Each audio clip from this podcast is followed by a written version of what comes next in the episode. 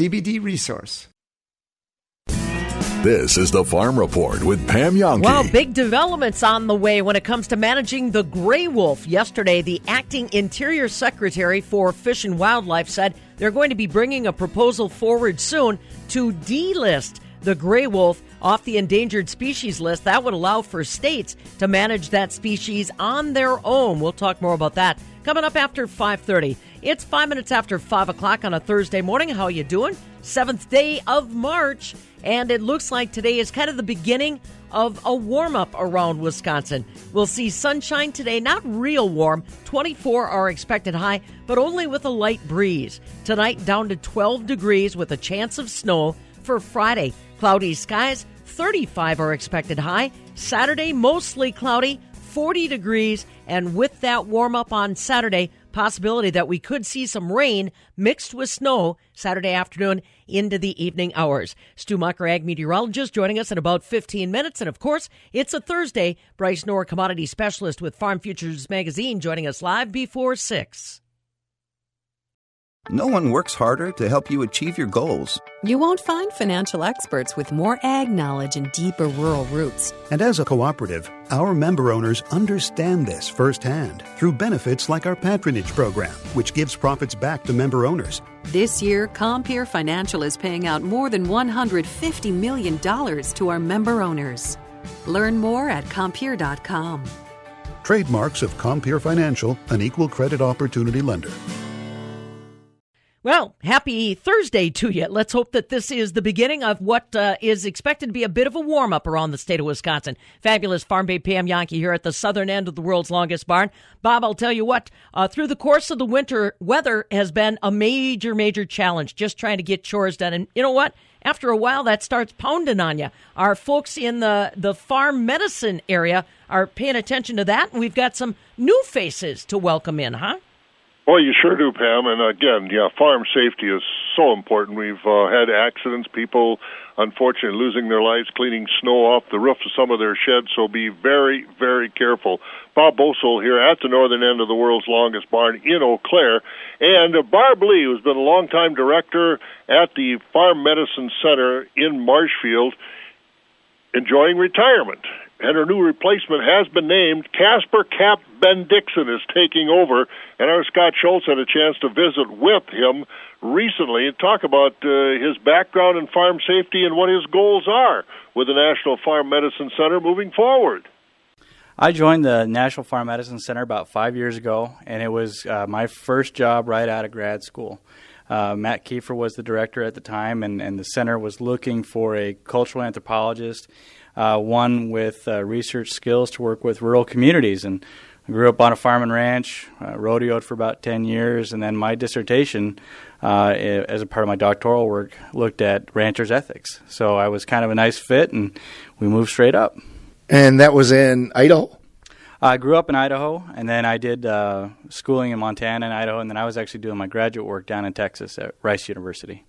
You were telling me a little story about what uh, kind of got you through college, what helped to give you a push through college, and it had to do with some woolly animals. Uh, so I grew up on a on a farm and ranch in southeast Idaho, and uh, we did all sorts of things.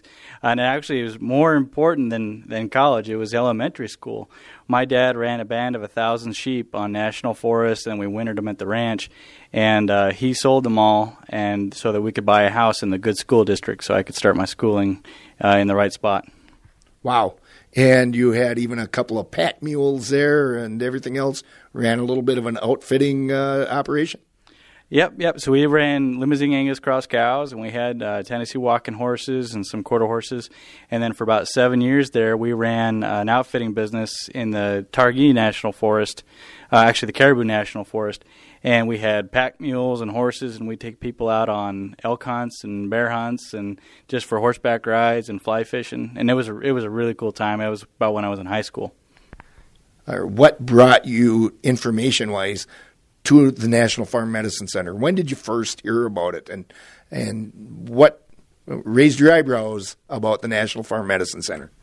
So when I was done with my uh, graduate work, what I really wanted to be was I wanted to be a full time researcher, and I wanted to work with rural communities. That was kind of the parameters around uh, where I was going to work, where I wanted to build a career. And so the Farm Center is a really unique place where you can do full time, full fledged research with funding from the National Institutes, of Health, the, the Centers for Disease Control, um, and with uh, alongside very smart colleagues and a, a very strong team of, of uh, outreach teams and things like that, uh, but work directly with rural communities across the nation. And so when I knew that that was a, a possibility, I, I, was really enticed to be become a part of that team. And so it's the it's the idea that a full time researcher can do a tangible good for the rural community, and I was hooked. You were hooked, and were you somewhat surprised, even maybe some people are, I know, when you got to this area and you said, this is a pretty impressive project that's going on in a relatively small community. Yeah, I, you know, this is it's it's really neat. Um, uh, actually, my my grandfather was a nuclear physicist in Idaho Falls when it was all farmers and ranchers and and their wives and shopkeepers and things like that. And then there was an influx of engineers. And so when I look at Marshfield, I look at all the gr- the great rural landscape, and then right in the middle of it is a clinic system uh, looking after a rural community directly, but also a research ins- institute that's supporting that effort through epidemiology, genetics, ag health and safety, clinical trials, bioinformatics. I mean, so that is a really unique gem of the community, no doubt about it. You've been involved in research here from the get go, then, and uh, tell me some about some of the research that you've done and some of the things that have touched you here. So, uh, cultural anthropologists really want to see the community engaged with the research process from the beginning to the end. We really don't want to do the research and then have a solution that no one's asking for. And so, uh, one of the first projects we did is we actually just went out to the farm community and said, who do you think has safety knowledge? Who can build a safety program? And who do you trust enough to make changes on your farm operation uh, to become a safer farm? And uh, when we did this uh, pile sort instrument, uh, which is one strategy we use in social science, farms farmers trust their families, farmers trust other farmers, and then the next one after that was firefighters. And that was kind of a, I was really surprised at how that struck me because I was a firefighter for two years. And the overlap between the firefighter community and the farm community is significant, and they trust each other. There's high amounts of esteem, and so we built a five year project where we trained firefighters to be safety advocates in their coverage areas. And so, with a lack of safety professionals and experts for every farm community across the country, there's probably a firefighter or two or three that really care about farmer safety. So, that program grew out of the need to have safety experts, but also we wanted to make sure that we were embedding that in a community member who could make a difference. So, that's a good example of an applied anthropology project. And that project is, as an example, uh, brings to mind uh, somebody who I know has been involved with National Farm Medicine Center projects for many years, right to the south, who is a, a Pittsville firefighter for many years, and uh, I'm, I'm, guessing that was an easy find, an easy link to a place to start. Absolutely, you're talking about Chief Jerry Miner, and uh, and he had been doing work with Matt Kiefer uh, prior, to looking at mapping farms for uh, first responders. And then he'd also been working with uh, Dr. Dean Stueland, who was working on traumatic injury uh, in the farm community. And so I think this is a legacy project in regards to um, researchers and, and, safety advocates need to rely on firefighters in the community to be a part of the solution. So it definitely builds on the shoulders of giants. And uh, uh, Chief Miner is actually one of our master trainers in the program. It's interesting for me personally to hear mention of a legacy program in this because, relatively speaking, in my aging mind, the National Farm Medicine Center hasn't been here for a while. But you just threw out some pretty big names in farm safety research. Yeah, I, you know, if you really look at what the Farm Medicine Center has been in, as a part of the Marshfield Clinic, they were actually the first recipients of the a National Institutes of Health grant, which is kind of a top tier grant, and that was awarded to Dean Emanuel to study farmer's lung, and that would have been coming out of research in the 50s and 60s. And so, while the Farm Medicine Center was formally founded in the early 80s, I mean, this is a long line of, of research looking after rural communities and, and trying to improve their well being. Are, are there new directions or any new things that you want to specifically look for during your new as part of your new job, or is everything well on its way to where it needs to be? Uh, so uh, there are some new things coming out of the farm center, but one of the f- first things that we always need to maintain is the National Children's Center for Rural Agricultural Health and Safety. The farm center has been home to the Children's Center uh, for about 17 years now, um, and uh, the fact of the matter is is that we still have a, a problem in uh, the farming community where about every week two kids are fatally injured somehow, some way in a farm-related accident, and I don't think anyone in the farm community uh, wants to have that as a fact anymore. Uh, but the the reality is that we need to work with our farm communities, and we need to have voluntary acceptance uh, of best practices, best policy, and work from the ground up is one strategy that we should uh, entertain and keep working at. So, one of the programs that we definitely need to maintain at the farm center is the National Children's Center. There's still an epidemiological need for us to make sure that we're giving the best information possible out there for farm parents and employers of, of youth on farms. Uh, so that's something that we need to maintain and keep working at. Casper Bendixsen, the new director of the National Farm Medicine Center. I'm Scott Schultz on the northern end of the world's longest barn. This is the Farm Report with Pam Jahnke.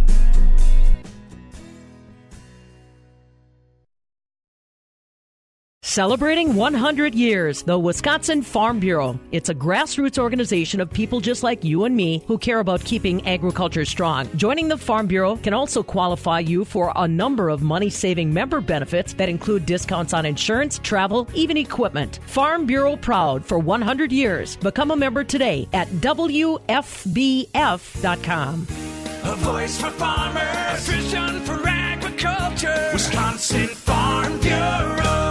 As the number one farm insurer in Wisconsin, Rural Mutual is excited to announce the Rural Mutual Farm Dividend Program, the first of its kind in the state. They know how hard you work, so they want to reward you. Rural Mutual's Farm Dividend Program rewards farmers for their loyalty and dedication with up to a 5% dividend. And since Rural Mutual only does business in Wisconsin, premiums paid here stay here to keep Wisconsin strong. To learn more about Rural Mutual's Farm Dividend Program and how you may qualify, please contact a rural agent or visit ruralmutual.com. Attorney John Raihala with Clifford and Raihala.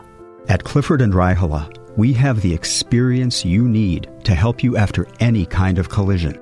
We help people who have been seriously injured, ranging from pedestrians hit crossing the street, people rear-ended by semi-trucks, to victims of drunk driver crashes.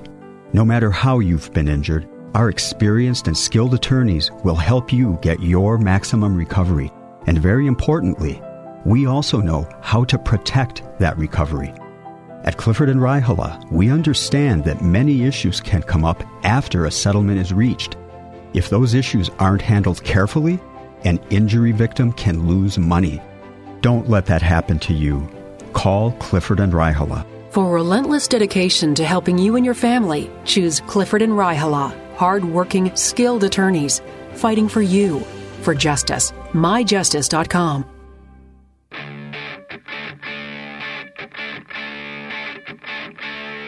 She milks that babe thing for all it's worth. This is the Wisconsin Farm Report with Pam Jahnke. 518 now. Early start on our ag weather update. Plenty of time to talk about the improving weather conditions. At least I hope so. Stu Muck, ag meteorologist, joining us live via Skype. I'm going to put on some miles today. We've got the Yahara Pride watershed wide meeting in DeForest, and then I'm going to hoof it up to uh, Green Bay tonight. They're going to announce the U.S. champion uh, of cheese. And I just want folks to know I just took a look at some of the early results. They've got the top 20 finalists that are posted already.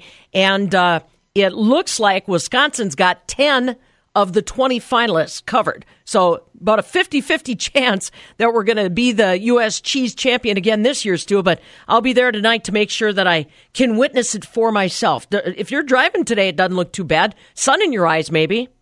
Well, yeah, sun today, but I'm thinking you'll find almost any reason to go to Lambeau, won't you? well, there is that. Yes, there is that. Although the the tasting event that I'm going to enjoy tonight's at the KI Convention Center. But yes, you are well, correct. You are correct. It will be a stone's throw from lovely Lambeau. But yeah, you know, like I said, uh, it, it is that gradual, slow improvement on weather we can look forward to right on through Sunday, huh? Absolutely. Temperatures are going to be getting a bit nicer today, tomorrow, Saturday, Sunday. And then there's that winter storm trying to build on in there as well. Uh, not the case yet today. High pressure is nearby. A fair amount of sunshine today, and really a pretty nice situation for us as temperatures will warm somewhat over yesterday. That's not hard to take. But we have to look to the west to see precipitation, mostly some snow from South Dakota, eastern Nebraska, southwest Iowa, Missouri, down into southern Illinois. A nice line of activity. It is trying to build east and a bit southeast and that's the reason I'll mention a little snow chance for all of us. And that happens in the night or into early Friday morning. A dusting less than an inch if it even does add up that much, but just a little precipitation chance late tonight, early tomorrow. Temperatures continue to moderate, but low pressure is going to build in from the Rockies, and that's the system we're going to have to keep an eye on. I expect it passes down toward oh, about Kansas, Missouri into Saturday, but that's going to lead to Saturday and Saturday night a real mix of precipitation, most likely starting as snow, then mixing with rain, becoming all rain in southeast Wisconsin Saturday night and uh, later Saturday into Saturday night before it changes back to a little snow and ends. Mostly rainfall and wet precipitation in that southeastern and east central part of Wisconsin, and more likely snow back toward La Crosse and Mauston. Not a big threat as far as feet and feet of snow. I don't expect even at La Crosse. Mauston could be the snow winner out of all of this, but I'd expect the snow to be a bit heavier further west and to the northwest part of the state. And the further you head that way, could be up to a half a foot and even a little more in some areas. And that wet, uh, call it spring snow, if you will, not quite there, but with this mild air building, and you get that more liquid precipitation.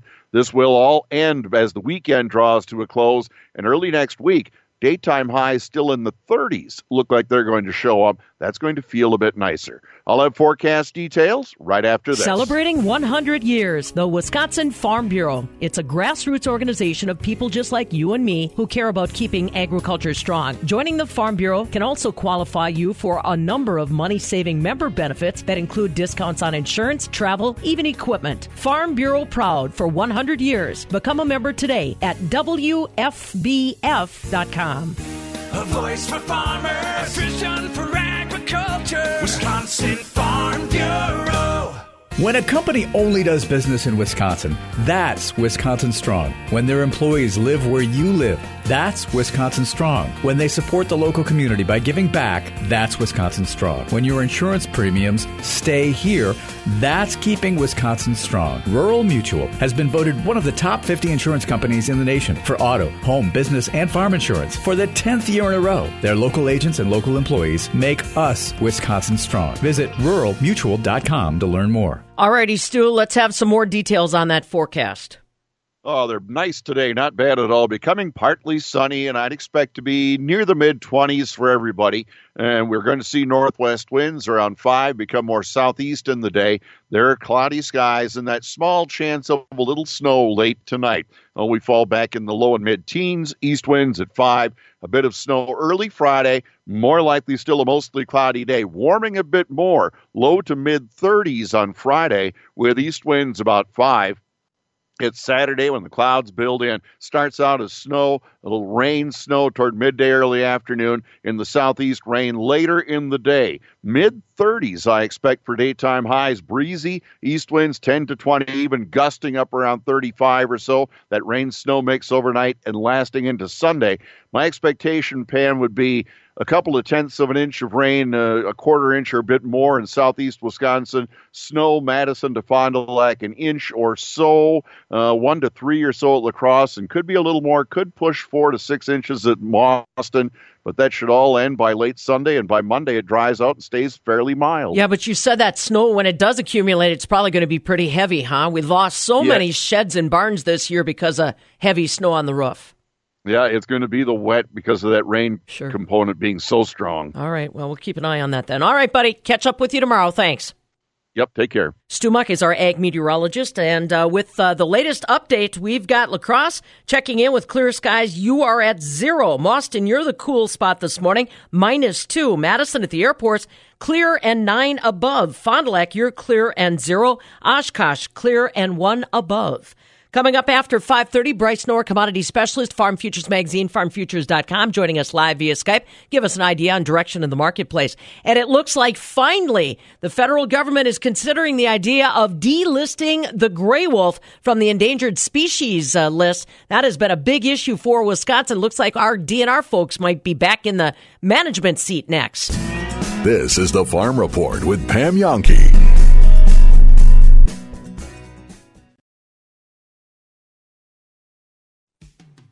Have you ever encountered one of those companies that tries to be all things to all people? It's like herding cats. The tools, the parts, the know how are all difficult to round up and solve the precise problem you're hoping to repair. At Benjamin Plumbing, they focus on one thing and one thing only plumbing. Not heating and air conditioning, not garage door replacement, not security alarms or beauty salon supplies. Just plumbing repairs, remodels, and new construction. Avoid the jack of all trades. Rely on your friends at Benjamin Plumbing to do what they do best each and every time. Hi, Dale Benjamin with Benjamin Plumbing. When we say your plumbing problem is fixed, we mean it. No excuses. I guarantee it. Contact Benjamin Plumbing at benjaminplumbing.com. Now you've got a friend in the plumbing business. Benjamin Plumbing.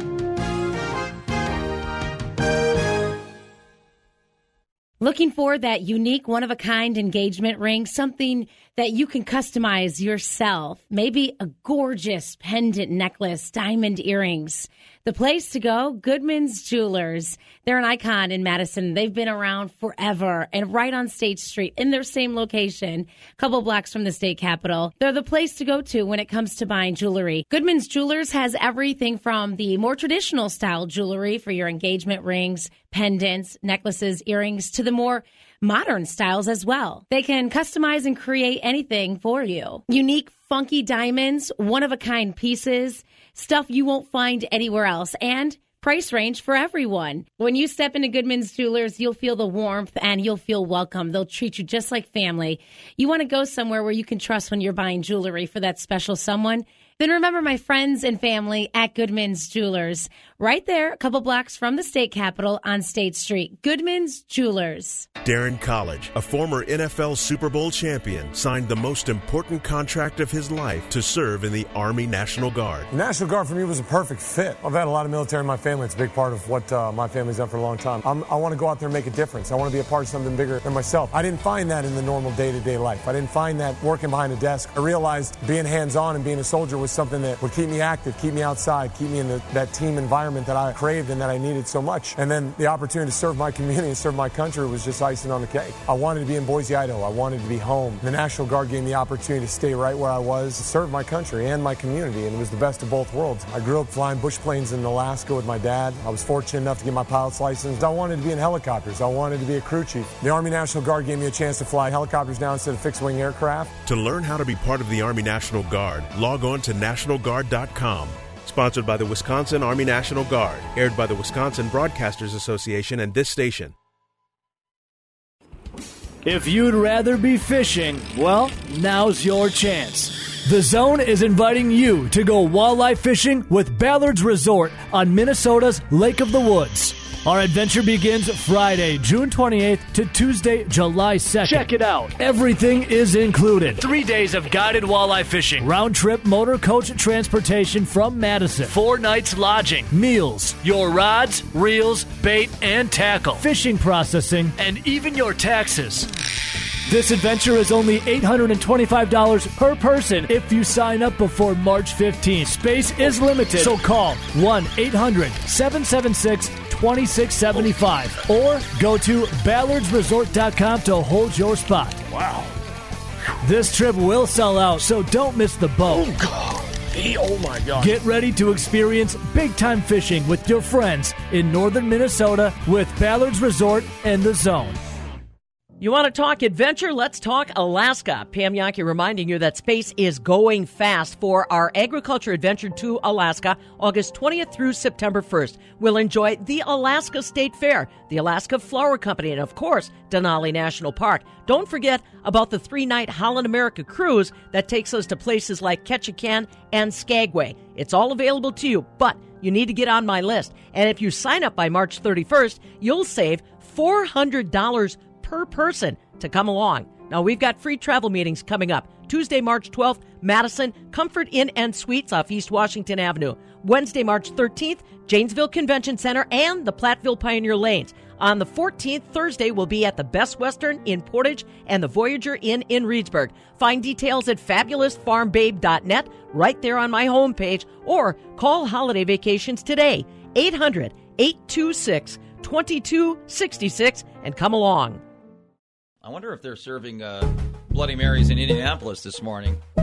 That's where we find our uh, sports director, Zach Heilprin. Zach, uh, any any Bloody Marys over at the uh, Lucas Oil Field today? Well, I'm actually back in Madison, so I, w- I do not know. You know what they have? Yeah. They got good ones at the pub. Okay, all right. Well, I'm going to head there after this then. uh, all right, you you. By the way, uh, shout out to you, man. I saw. I was just telling Evo this. I was looking at your your transcript on Jachai Polite. What did I see? That Bleacher Report. You're everywhere, other places picked that up. So well done, Zach. Getting some uh, some national pub, my man. Yeah, Jachai Polite did not have a very good combine. No. So okay, here's what we've been And struggling. that's putting with. it politely. oh, Yes! no. Yes! So obviously, Zach, it's a Low-hanging position. Yeah, right. It's a position of dire need for the Green Bay Packers. He's uh, looking at most draft boards. He's the third or fourth rated edge rusher. Obviously, Josh Allen, the kid from Kentucky, and Nick Bosa from Ohio State, probably going to go one, two, or two, three. I mean, they'll be gone by the time the Packers pick. This guy, kind of right on that line of where he would be drafted 10, 12, 13. Pretty much every mock draft I've seen has the Packers taking polite. After what he said, do you think the Packers are, would have second thoughts if they thought that was their guy? You know, I think if it was just what he said, probably not. But he went out and had a horrible uh, workout as well yesterday. I mean, he was supposed to be one of the most athletic guys on the field. I think he ran like a four eight one forty, and he then uh, hurt his hamstring. And there's people questioning whether that actually actually happened or not. So uh, he pulled himself out of that. There, there's a lot of people that think he's not even a first round anymore. And so I think it'd be really tough. I don't think he's in play for the Packers at 12 unless something happens, you know, between his pro day and whatever. I mean, he put on a bunch of bad weight too, so I don't think he's in, in play at 12 anymore for Green Bay. You know, I'm not even sure if he's in play at 30 anymore. It's possible he could fall all the way to to, to you know mid 40s, which is you know Green Bay's at 44 in the second round. He may even still be available then, based on what we saw this week. It was as bad of a combine as I think anybody's ever had, without getting sent home early, which is what uh, the linebacker, uh, who was it, the one that ended up getting uh, to the 49ers and then had uh, some sexual assault or uh, domestic violence. Right, Reuben Foster. Reuben Foster got Yeah. sent home from the combine a couple years ago. Right. Um, it's probably Was the it- worst since then. Yeah. Uh, Zach Heilprin just just back from uh, the combine. O- Okay, so to that point, so my guy, uh, you know, Ted Thompson would always say, "We always draft the best player available." And you guys are like, "Yeah, right." And you look at the Packers at twelve. Clearly, Zach, uh, edge rusher is among the top needs, if number one. Would you buy that? I mean, or, or would they be forcing to try and fit it if they don't necessarily feel like there's a guy there they like, or do you just say? it's a deep position. You're desperate at that position. Whether it's best available player or need, you have to take a D end, an edge rusher at, at number 12. Yeah, you know what? I think it largely depends on what happens in free agency. I mean, free agency opens here in what nine days, uh, or maybe even less than that now. Um, it sounds like they're going to be pretty active in free agency, and especially going to target edge rushers. And so, if they're able to take care of that issue in free agency, it's not that you don't draft one, but maybe they're drafting one at twelve.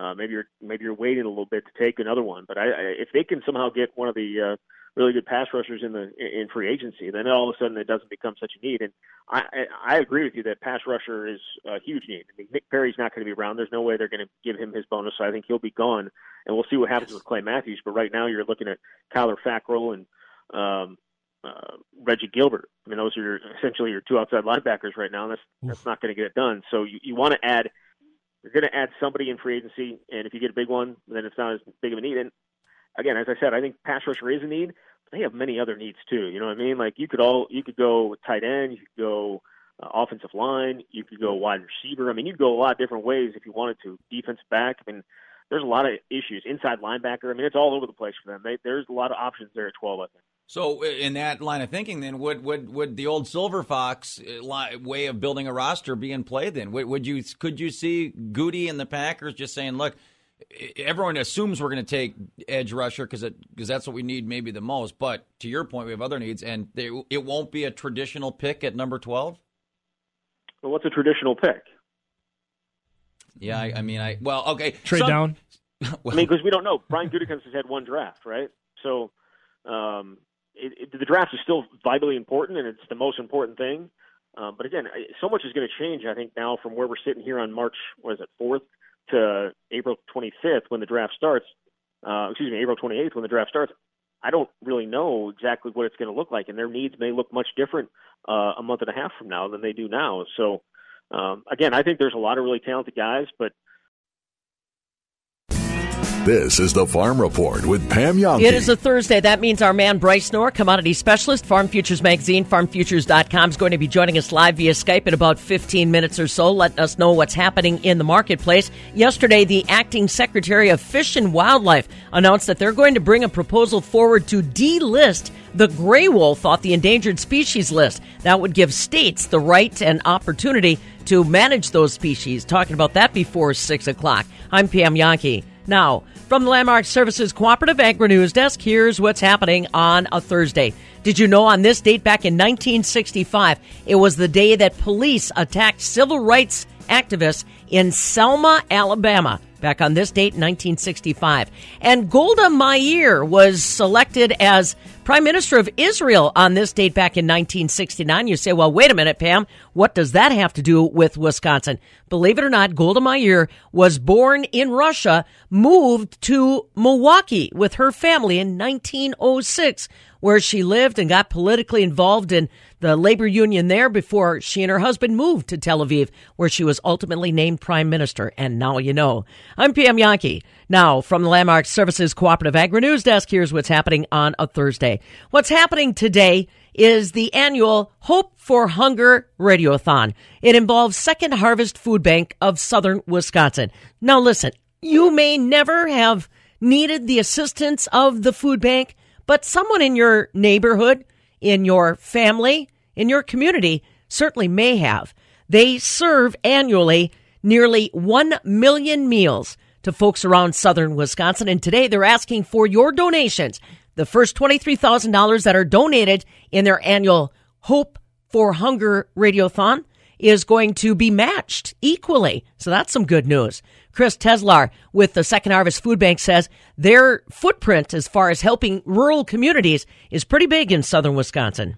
Yeah, in the 16 counties that we serve, we actually work with about 200 uh, part, local partner agencies. And those are the uh, meal sites, uh, food pantries, and shelters that are right there in the community. So if you go up to Adams, right, we work with, uh, we work with a local agency up there to not only have a, a, a, a, a brick and mortar uh, food pantry, but we also have a mobile pantry that, that's up there in the in the school up there. So our expertise is really finding those local partners. It's those folks who really know what's going on in their community, and then we bring our resources to try to help them help their own community uh, because we can do things that they can't necessarily do but the reality is we can't do some of the things that they can do because they know what's happening locally in their community Give me a sense on how donations have been pacing. I'll tell you, if you've never been to the Second Harvest food location that's located in Madison, it's an amazing place because you bring all kinds of sources for food. Then you break them down. You may end up getting them in bulk. You break them down into smaller portions.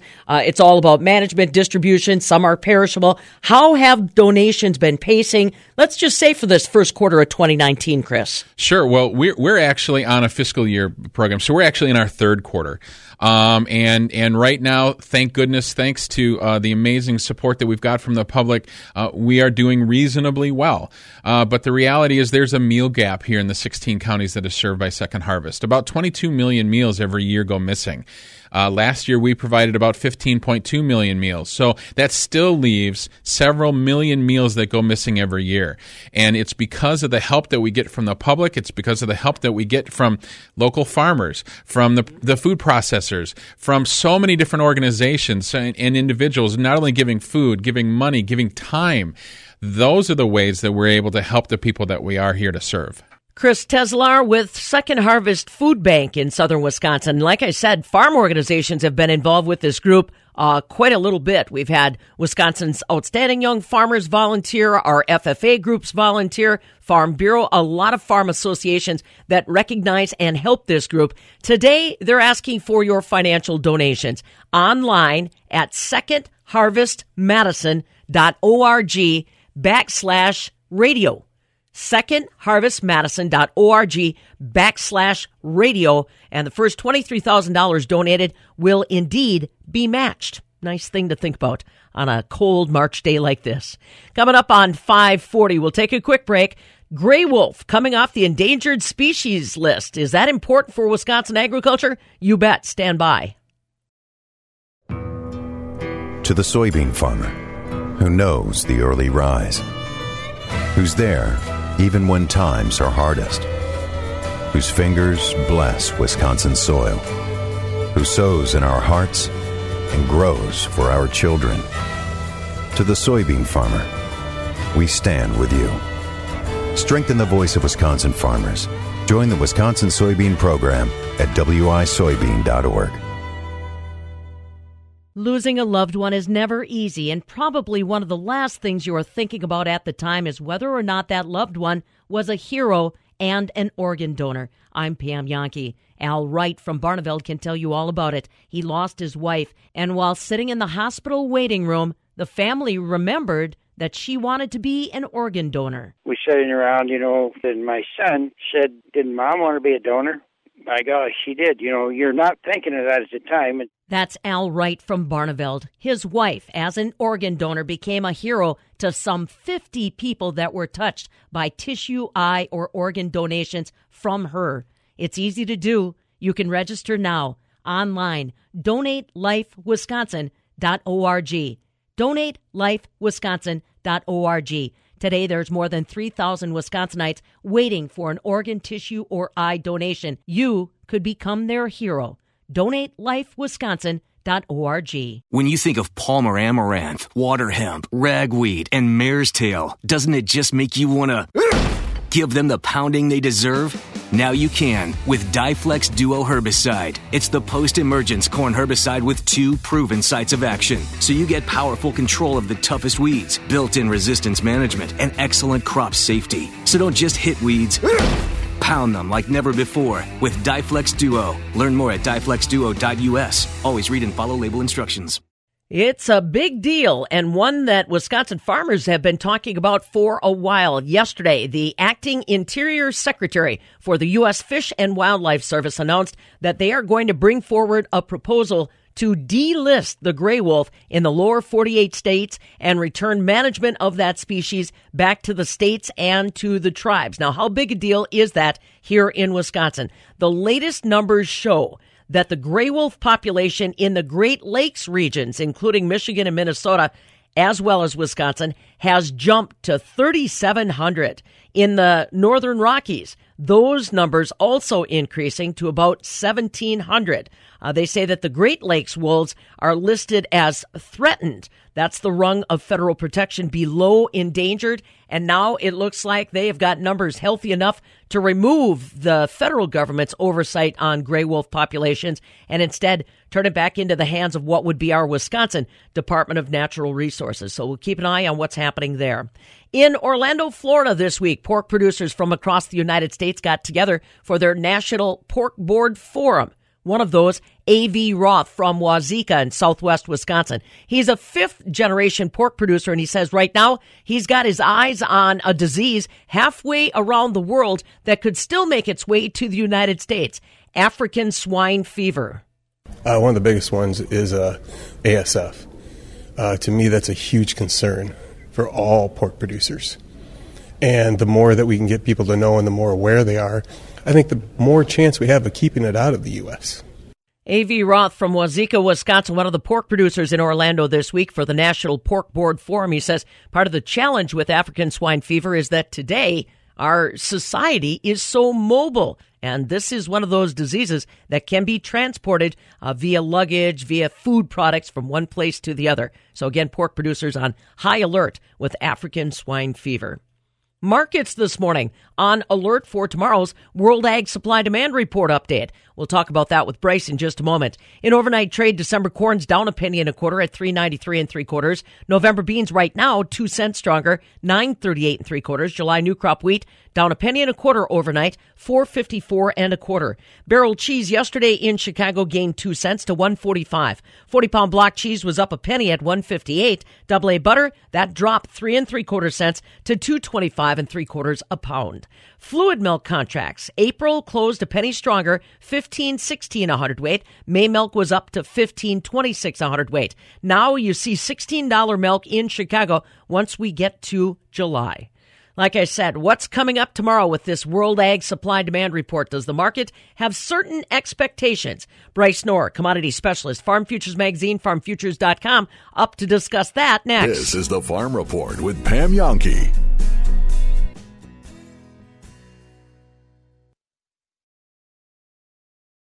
Are you frustrated with the way your clothes are fitting as you age? You may be a candidate for Cool Sculpting, the world's leading non invasive fat removal treatment. A skincare minute with skincare expert Michelle Neeson. Cool Sculpting safely and effectively freezes unwanted fat bulges without surgery or downtime. The crystallized cells are eliminated naturally through the body for long lasting results. Advanced training through the exclusive Cool Sculpting University makes the medical providers at Rejuvenation Clinic of Sauk Prairie experts in body contouring.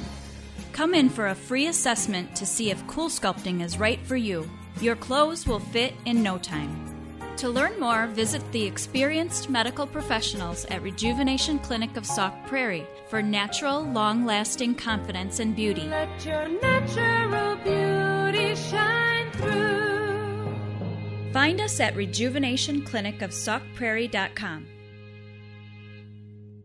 Bent spoons, jewelry, Legos.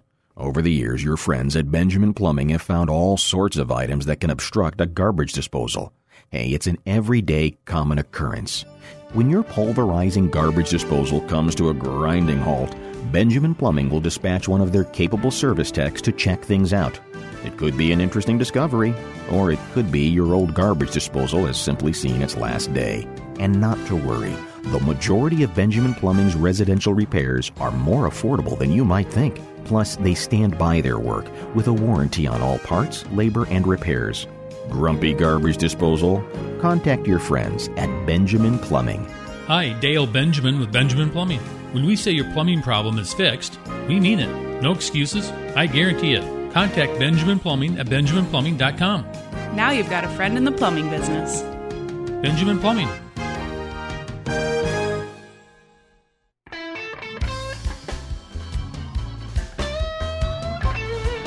Putting the cheese on the crackers. It's Pam Jahnke and the Wisconsin Farm Report.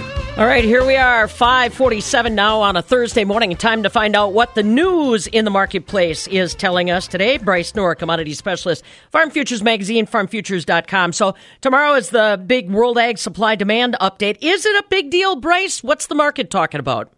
No, this March report really isn't a big deal. Uh, it's uh, we got most of the data we needed uh, back in February uh, from the delayed uh, January USDA report. So we will get a few uh, updates perhaps on supply and demand, not looking for major changes. The corn ending stocks could go up a little bit due to weaker ethanol production. That's kind of been the big news over the last couple weeks in corn. Uh, soybeans could go down uh, due to stronger crush, uh, maybe stronger exports. That's kind of a question mark. And the wheat ending stocks also are expected to go up, uh, I think, due to uh, weaker exports. Mm. All right, let's talk about the export news. So, again, we continue to monitor developments in China, but there are other players in the world marketplace we've got to keep an eye on. What's happening with South Korea? They, South Korea, North Korea, they've both been in the news plenty this week. Right now, South Korean uh, feed makers are buying corn fairly aggressively uh, this week. Uh, that's typical uh, of their pattern. They usually buy some uh, before a USDA report and then after a USDA report, hedging their bets. So they're in the market. Uh, the trouble is, however, the U.S. corn is not the cheapest delivered to Korea on the world market. South South American corn costs less. Uh, if they can get it out. And uh, we're talking about uh, summer shipments now that uh, the Koreans are buying. Uh, so uh, they'll be Brazil, particularly, will be done sh- shipping out their soybeans from there, and we'll have have a new crop corn that they can send. So it's a highly competitive world market right now. We can't be assured of any of these deals that are going on. Have we seen any uh, numbers, or maybe we'll get them today? You know, it's one thing when these uh, countries make a, a, buy a commitment. It's another if it gets uh, canceled or rerouted. How's that been working out, Bryce? Well, we haven't seen any major cancellations yet. A little bit too early for that. That uh, typically happens a little bit later in the marketing year. Uh, we get the export sales numbers out today uh, at uh, 7:30 Central Time. Expected to be pretty good for corn, topping 40 million bushels. Soybeans above uh, 30 million. Wheat continuing uh, weak, but we'll be parsing those numbers just to see what's happening, particularly from China. Uh, we haven't heard any trade rumblings that they've been aggressively buying, but they have started to step up both their purchases and their shipments out of the country. but we may not get any big news and uh, until a, a, trade deal is actually sealed, if it is sealed later this month. You know, I wasn't it a week ago, maybe it was longer than that, when uh, U.S. Ag Secretary Sonny Perdue mentioned that there was a 10 million metric ton sale to China, but yet we haven't seen any numbers to verify that yet. Right, uh, and uh, that's the uh, trouble with some of these deals uh, is that uh, you know you can get a lot of talk, but until we see actual evidence that those sales are taking place, it's pretty uh, pretty difficult to get too excited about this. And uh, plus, we're in kind of a hole in terms of uh, the year to date uh, total commitments because we started off slow due to the tariffs. So we have a lot of uh, lot of business in soybean that needs to get done over the next uh, few months if we're going to meet USDA's forecast. What's happening with the energy stocks? We've been paying a lot of attention to crude lately. Bryce, what's going on there overnight? Well, uh, crude oil supplies uh, grew uh, fairly sharply uh, last week, up uh, more than 7 million barrels, according to the uh, government data out yesterday. Now, diesel inventories, however, headed in the other direction, even though Midwest refiners increased production. We saw diesel inventories fall. so that's keeping the diesel prices high. They're $2 or above at the major uh, Midwest cash wholesale uh, benchmarks. So uh, growers can just kind of add their transportation cost and what their dealer markup is onto that. And uh, so diesel's getting more expensive, likely not going to get cheaper uh, because even though not many wheels are turning now, they will be hopefully soon over the next month or so. And when ag usage increases, then that's when the diesel market tends to pop. Mm, and it's not it's not cheap now, yeah, like you said. All right, let's. Uh, speaking of planting, I know from time to time uh, they'll issue some kind of planting update. Granted, nothing's happening in the Midwest. Uh, do we get any kind of update on places like Texas or farther south, Bryce? Uh, all, all, the only uh, updates were that we got this week uh, were from Texas, Oklahoma. they're doing a little planting down in Texas. they've had their own struggles, however, with damp weather, and it looks like we've got an extremely wet week uh, coming up. We've got a couple big systems that are going to be moving through, uh, soaking uh, not only the areas that have been getting a lot of rain, but also some of the areas of the plains uh, that haven't. Uh, so uh, the good news, in, when we take a look at the forecast, is that the while the six to ten day forecast calls for above normal precipitation, the tail end of that two week period, the 8 to 14 day forecast, uh, sees actually uh, below normal uh, precipitation. One of the few times that we've seen that pop up in these outlooks, uh, it seems like, uh, since harvest. So it looks like we might be shifting over uh, to a slightly drier pattern here. Uh, but uh, not until the uh, tail end of March. Mm, all right. Well, good luck on that then. Let's. any final parting shots for the week, Bryce? What are you going to be watching between now and when we talk to you on Tuesday? Well, we've got to watch uh, the outside markets. Uh, the Organization of Economic Cooperation and Development, OECD, lowered its growth forecast uh, for economic growth around the world yesterday uh, due to all these uh, trade troubles. A lot of angst starting to show up in the stock market. We get the jobs numbers for February out uh, tomorrow. And if those are bearish, we could see Wall Street uh, start to head towards the bunkers, and sometimes that can spill over into our markets. Yeah, that 133 point loss yesterday. We'll have to watch. Very good, my friend. Thank you. We appreciate your time and insights. That's Bryce Knorr, commodity specialist, Farm Futures Magazine, farmfutures.com, joins us every Tuesday and Thursday before the opening bell to give you an indication of what traders are talking about. Well, we are going to be talking about tomorrow what goes on in Green Bay tonight. The world, not world, U.S. Cheese Championship will crown a victor tonight. I mentioned to you earlier, Wisconsin's got 10 of the 20 top finalists. So hopefully we'll be talking about a Wisconsin cheesemaker in the headlines tomorrow. But uh, follow me on Facebook if you want to see developments unfold. That's a fabulous Farm Babe on Facebook, and I'll catch up with you again tomorrow morning. It's 555. This is the Farm Report with Pam Jahnke.